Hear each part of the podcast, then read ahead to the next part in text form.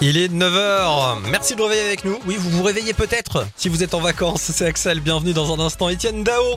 On va retrouver également Cécile Boyer pour On se fait du bien l'été. Tout ça, ce sera après la météo et vos infos. Toute l'actu près de chez vous avec Cécile Gabot. Bonjour.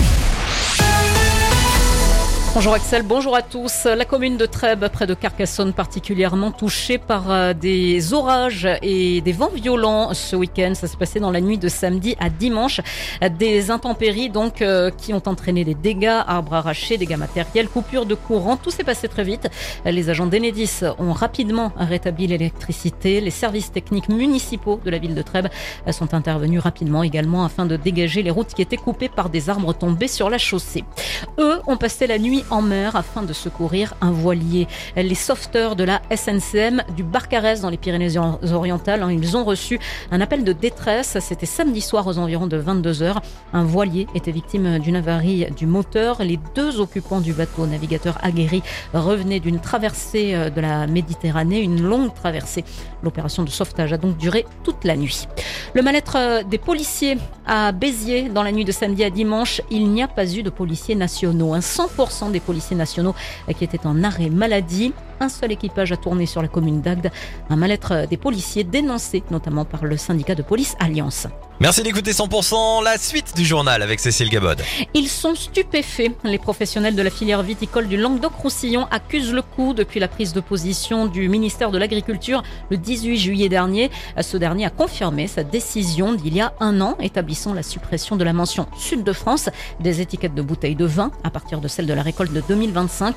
La raison évoquée est réglementaire, mais les précisions, elles, sont quasi inexistantes selon les professionnels du vin du secteur. Ils craignent de réelles pertes économiques avec cette suppression de Sud de France sur l'étiquetage. Jean-Michel Sagnier est le président de la Fédération des IGP de l'Hérault. On l'écoute. Sur l'export, on connaît la marque Sud de France. Nous avons des, maisons de région euh, Sud de France euh, dans divers pays, au Japon, euh, aux États-Unis, en Chine.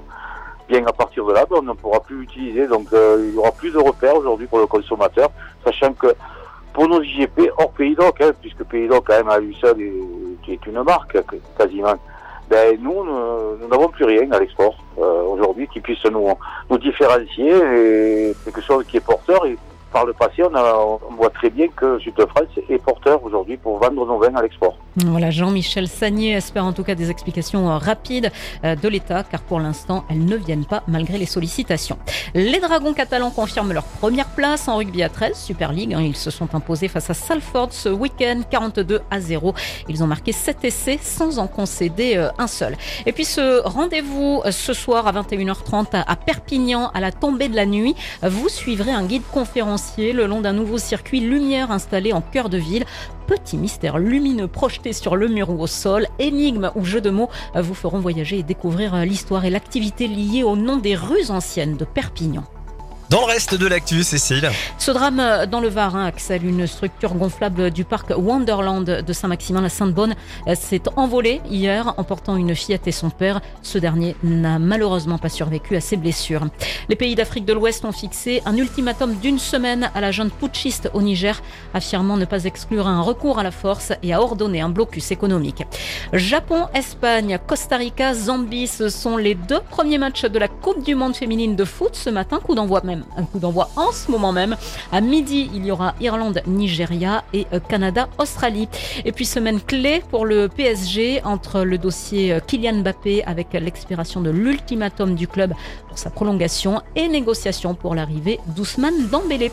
L'actualité euh, continue sur 100%. Prochain rendez-vous, ce sera dans le flash de 10h. On se retrouve également sur 100%.com.